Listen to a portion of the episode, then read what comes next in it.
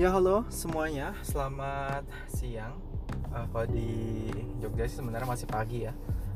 Jadi ini sekarang jam 11 pagi. Um, heading to office right now. Tadi sudah ketemu meeting Zoom sama teman-teman. Ini jadi mau jalan dulu kantor. Kita ngobrolin dikit lah masalah uh, finansial jadi kemarin malam yang sudah uh, ngelihat postingan postingan gue di Twitter tentang masalah finansial. Teman-teman ternyata banyak ya yang bertanya masalah finansial kok bisa bagannya seperti itu kemudian ini maksudnya tuh yang warna emas tuh apa kemudian warna yang warna merah tuh apa. Nah itu akan gue jelaskan satu-satu. Di sini nah ini kita mau ngobrol dulu masalah uh, finance ya. Jadi kalau saya sih, kalau gue sendiri sih hmm, ngomongin finance itu dapat dipisah menjadi tiga bagian. Jadi yang pertama itu selalu masalah income, pendapatan. Yang kedua itu selalu masalah tentang uh, kewajiban, kewajiban dari uang itu sendiri. Makanya gue warnain emas. Nah, gue perbaiki dulu spiannya Nah, yang ketiga itu adalah masalah expenses, masalah uh, outcome. Kayak gitu. Kalau dari pendapatan sendiri, gue bagi menjadi tiga. Jadi satu itu adalah pendapatan income yang kamu raih dari gaji. Nah ini bisa gaji perusahaan atau gaji lo bekerja kepada orang lain atau gaji lo berwirausaha. Nah itu, nah itu bisa didapatkan uh, bisa didapatkan dari uh, pendapatan income ya makanya di situ saya warnai warna hijau. Nah kemudian pendapatan income yang kedua itu sebenarnya bisa lo dapat juga dari investasi. Nah, investasi ini bisa investasi dalam bentuk saham bisa juga dalam bentuk emiten bisa juga investasi dalam bentuk UKM banyaklah uh, investasi. Ya emas juga bisa reksadana juga bisa. Kalau reksadana saya anjurkan memakai bibit. Kalau misalnya lo main saham gue anjurkan memakai Beyonce. Itu oke okay lah menurut gue lumayan oke okay lah BNI itu lumayan oke okay lah. Uh, kalau gue pribadi gue mainnya di saham sama uh, sama bentar. Gue belok dulu belokan agak susah nih. Bentar ya.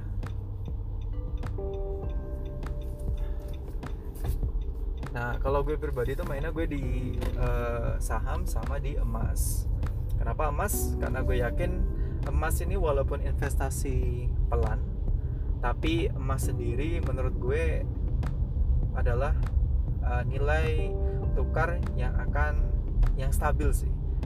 Jadi sangat stabil tuh makanya naiknya atau turunnya tuh pelan-pelan banget. Tapi kalau ini luar biasa ya. Kalau misal kalian pada main emas, yang main emas kalau misal tahu Januari 2020 nilai emas itu adalah sekitar 650 sampai 700 ribuan. Sekarang nilainya hampir menyentuh 1 juta. That gives you an an ROI jadi return of uh, investment around 20%. Itu tinggi banget. Itu untuk sebuah investasi itu sangat-sangat tinggi. Biasanya kalau uh, nilai investasi ROI itu dapat 8% atau 9% aja udah luar biasa ajaib itu. Ini lu dikasih sekitar 20% dalam waktu kurang dari enam bulan. Menurut gue sesuatu yang luar biasa. Makanya coba deh tabung emas. Monggo kalau misalnya mau emas emas secara fisik silahkan emas digital silahkan tapi jangan gunakan emas untuk trading ya. Jadi uh, keep gold as it is. Jadi sebagai fisik atau sebagai digital silahkan enaknya mana? Nah itu jadi pendapatan yang kedua. Income sumber source of income yang kedua Nah, source of income yang ketiga itu adalah pendapatan yang pasif. Nah, pendapatan pasif ini bisa diraih berbagai cara. Nah, yang namanya aja pendapatan pasif, jadi nggak uh, apa namanya sebenarnya sih uh, kalau misalnya kalian masih start pendapatan pasif itu pendapatannya nggak seberapa sih sebenarnya. Bisa kayak cuma 20% dari gaji utama atau mungkin 30% gaji utama ya nah, yang namanya aja pasif. Lo nggak ngapa-ngapain dapat. Nah, untuk pendapatan pasif sendiri bisa dilihat dari berbagai sumber. Misalnya kayak lu jadi reseller atau jadi dropshipper atau mungkin jadi referral. Nah referral ini merupakan suatu pendapatan pasif yang menurut gue menarik karena lo cuman menganjurkan atau merekomendasikan barang. Jatuhnya sih kayak uh, dropshipper ya jadi dengan modal atau power yet social media yang lo punya lo uh, merekomendasikan suatu barang dan mendapat percentage persenan dari total barang yang lo jual. Kayak gitu untuk uh, referral. Kalau gue pribadi gue mainnya di referral sih. Karena referral ini paling gampang dan dan enak juga mengembangkannya. Karena ya secara pribadi gue juga main di content maker juga. Jadi suka banget uh, buat konten-konten yang itu isinya adalah tentang edukasi. Nah, jadi this three sources of income. Pertama adalah gaji, kedua adalah investasi, dan ketiga adalah uh, apa tadi pendapatan pasif. Oke, okay, nah kalau misalnya tiga ini kamu gabungkan, let's say ya, by a case, um, you got 20 million rupiah in a month, lo dapat 20 juta rupiah per bulan, kemudian ditambah dengan uh, nilai investasi saham lo itu adalah 4 juta bulan. Banyak ya. Tuh ini jago saham nih.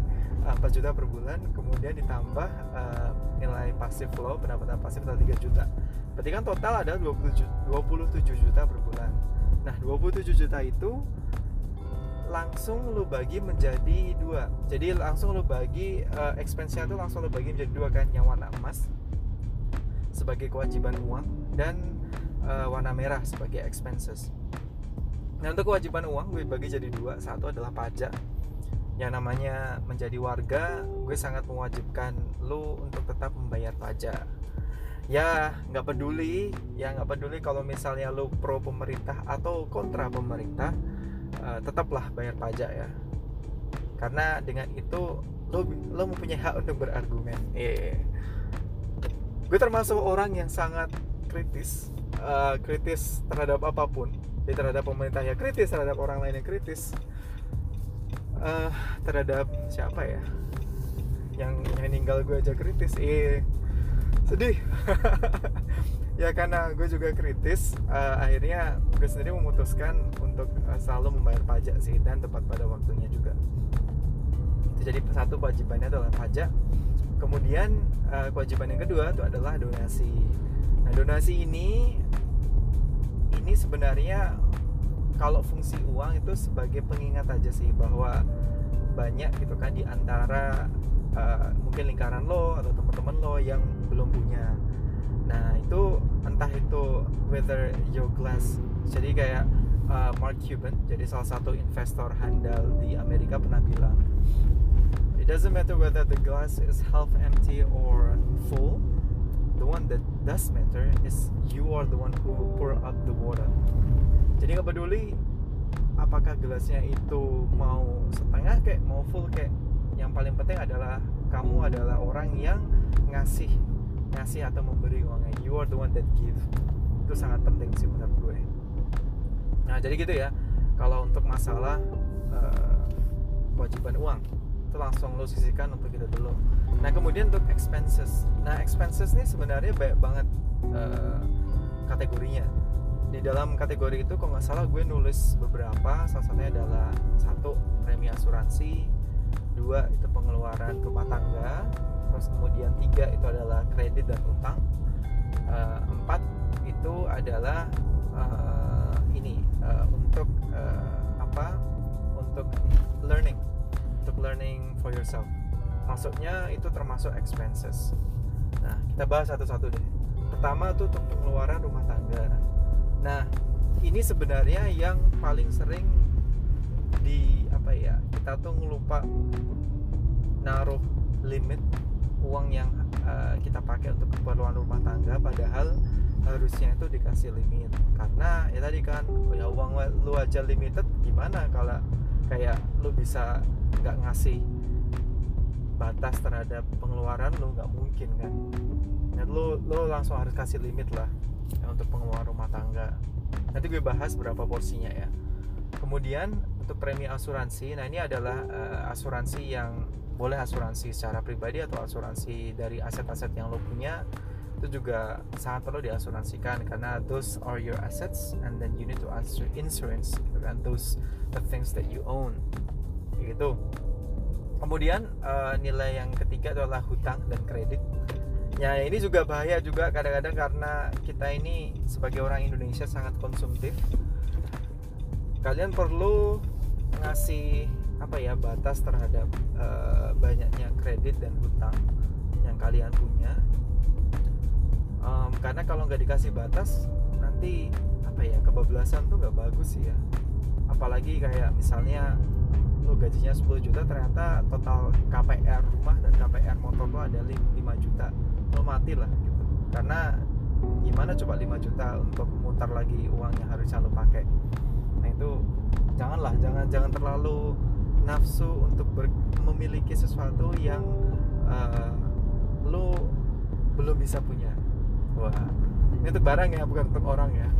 Kalau orang sih silahkan uh, you have the right you have the right to chase for for someone that you love. Tapi kalau untuk barang janganlah. Jangan pernah untuk me, berna, terlalu bernafsu untuk memiliki sesuatu yang memang belum jatahnya itu kita punya. Sabar gitu. You will get it. You will get it. But you need to have a really good patience. Itu nomor dua. Eh sorry nomor tiga ya. Nah nomor empat itu yang terakhir adalah uh, invest for yourself untuk your self development jadi perlukan juga supaya lu juga bisa berkembang. Nih mau dari seminar silakan mau lu ngambil-ngambil les silakan mau lu belajar bahasa atau skill baru silakan. There are like a lot of um, things that you can do to improve yourself. Kayak gitu. Makanya maksudnya expenses. Jadi oke okay ya untuk yang hijau. Jadi untuk warna hijau itu adalah your income then the one that's gold itu adalah kewajiban uang untuk kamu. Dan yang ketiga itu adalah warna merah. Itu that's expenses for you. Kayak gitu. Uh, sekarang kita bahas masalah porsi-porsi jadi percentage untuk tiap uh, bagian ini. Jadi Dunlock Dunlock itu salah satu entrepreneur uh, self-made um, millionaire sih dia jadi self-made millionaire and investors. Dia ini orang Hong Kong dan dalam bukunya Fuck You Money di FU Money ini dia membagikan secara bagus sih uh, porsi-porsi yang harus ditaruh terhadap uang yang kita punya. Nah porsinya berapa aja? Kalau lo ngeliat Twitter gue jadi porsinya itu adalah uh, 30 jadi misalnya ya kembali lagi pendapatan yang lo punya tuh adalah 27 juta. Porsinya itu 30% langsung lu singkirin untuk spending. Nah berarti kalau 30% kayak 27 juta tuh kira-kira ya sekitar 6,5 sampai 7 jutaan ya. Itu langsung lu singkirin untuk spending. These are the money that you be able to spend. Selain itu nggak boleh di spend yang lainnya di mana jadi 30% spending 20% saving saving. Ini adalah uang yang harus kamu masukkan sebagai tabungan atau emergency itu 20% nah kasih saya 50% nah 50% tuh sebentar ada porsinya lagi. Gue kasih ya. Nah sisa 50% 10% itu untuk fun. Fun ini adalah untuk your tadi learning tadi. Jadi 10% tuh lo sisihkan langsung untuk learning 10% nya lagi lo sisihkan untuk investasi. Terserah mau lo masukin di UKM mau lo masukin di tadi saham emiten atau lo mau masukin di reksadana terserah. Up to you. Kemudian 10% berikutnya lo masukin sebagai FU money. Nah ini adalah uang yang apa ya bahasanya sih kalau gue sih untuk bandel ya. Ini adalah uang yang terserah kayak lo mau koprol silakan. Lo mau untuk tiba-tiba random photoshoot silakan. Lo misalnya kayak tiba-tiba mau random apa ya kayak ngecat rambut atau mungkin tiba-tiba random pergi ke Malaysia itu silahkan itu ini ini ini jatah uang kamu untuk uh, eh, FU money lah. Uh, itu 10% kemudian eh, uh, 10% berikutnya itu uh, jatah uang yang harus kamu gunakan untuk traktir orang di sekitar kamu. Ini serius nih. Kenapa? Karena gini uh, gue belajar satu hal yang bagus banget dari temen gue di uh, di Korea.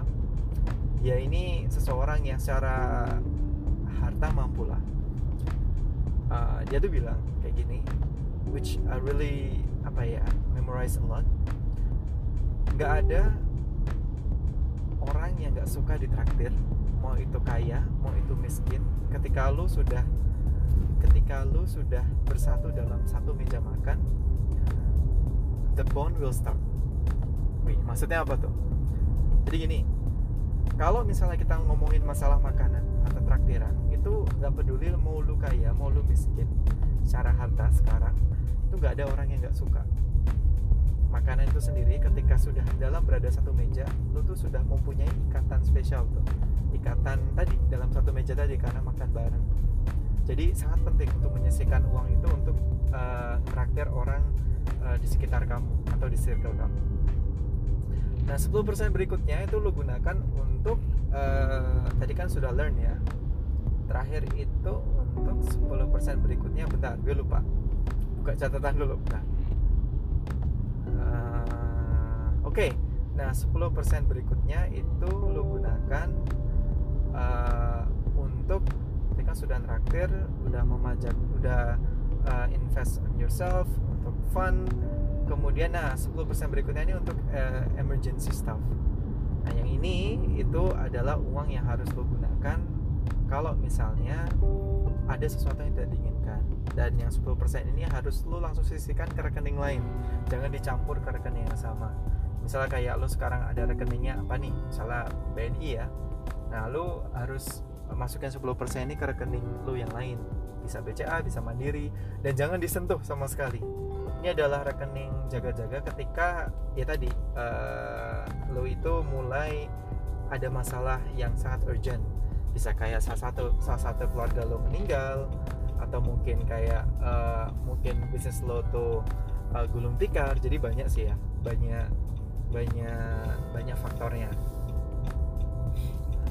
nah kalau misalnya belum bisa belum bisa sedisiplin ini gimana mas? Misalnya kayak aku belum bisa nih kayak nyisikan 10% aku belum bisa nyisikan 20% kurangi deh persenannya.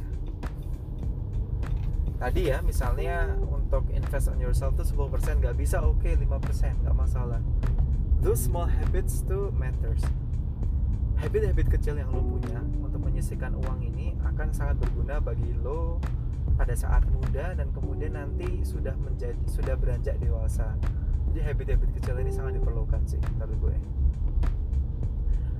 Uh, kemudian kan setelah kita berbagi porsi uang ya, sekarang kita ngomongin juga tentang beberapa istilah dalam finance yang sebenarnya cocok banget uh, lo aplikasikan dalam kehidupan lo entah itu lo masih single uh, kayak saya atau mungkin lo sudah mempunyai pacar atau partner um, this apa ya istilah tuh bakal membantu lo banget sih. Jadi satu itu adalah liquidity ratio atau likuiditas. Nah likuiditas itu dapat diartikan sebagai rasio penghasilan kamu terhadap uh, uang yang dapat kamu gunakan tanpa bekerja. Nah ini penting banget. Kayak kalau misalnya terjadi suatu apa-apa kalau misalnya kayak lo dipecat nih atau lo resign likuiditas lo nih harus minimal ada tiga bulan sampai satu tahun. Contoh per bulan lo spend sekitar 8 juta atau 9 juta. Nah rasio likuiditas ini lo harus ada berarti ya minimal tuh 27 juta itu sudah harus duduk di rekening lo. Jadi kalau misalnya ada suatu kejadian apa pun mau itu lo tiba-tiba jatuh kayak mau itu tiba-tiba lo di, di, dipecat kayak atau resign likuiditasnya akan menyelamatkan lo itu sangat penting punya harus punya. Kemudian uh, satunya lagi itu adalah saving ratio. Nah saving ratio ini dapat diartikan sebagai rasio uang tabungan. Jadi rasio uang penghasilan yang kita punya terhadap tabungan yang kita miliki. Minimnya itu kita harus mempunyai uh, save ratio itu sekitar 0,2 atau 20 persen.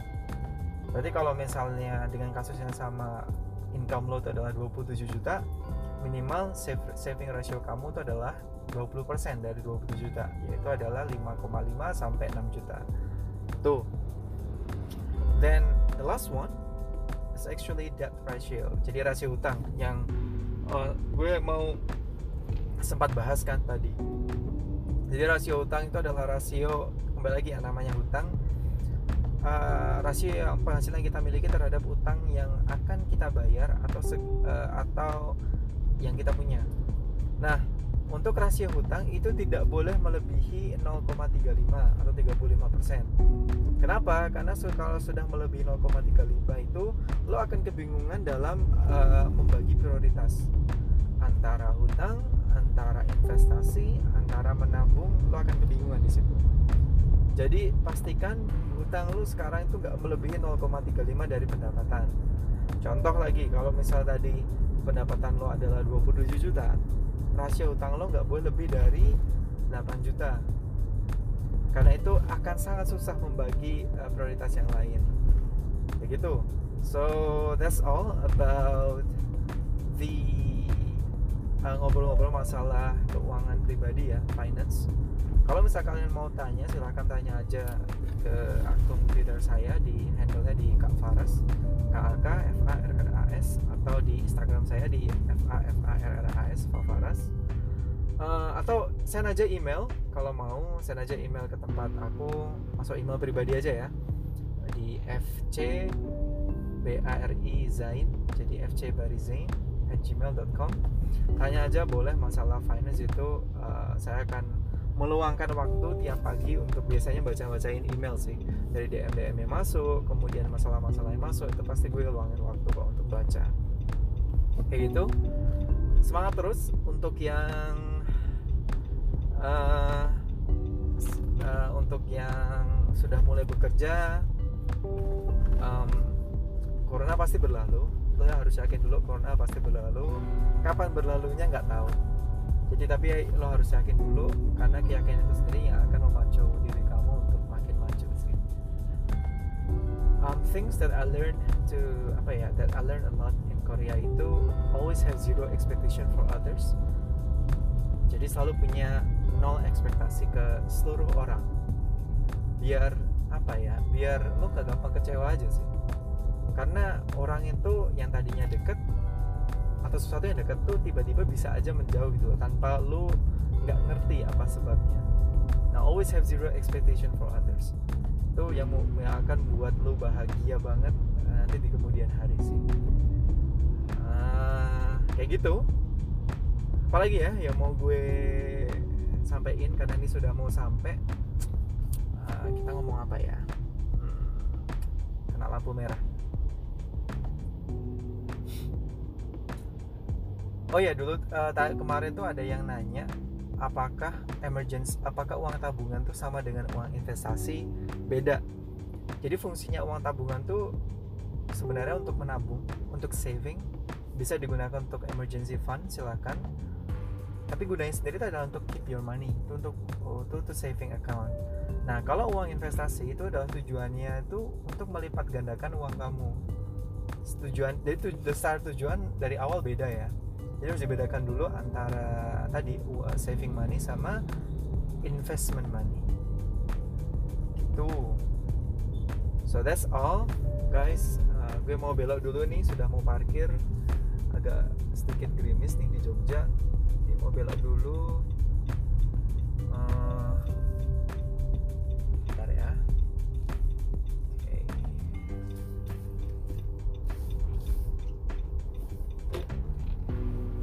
ya semoga sehat selalu diberi kesehatan teman-teman di sini ya yang mendengarkan.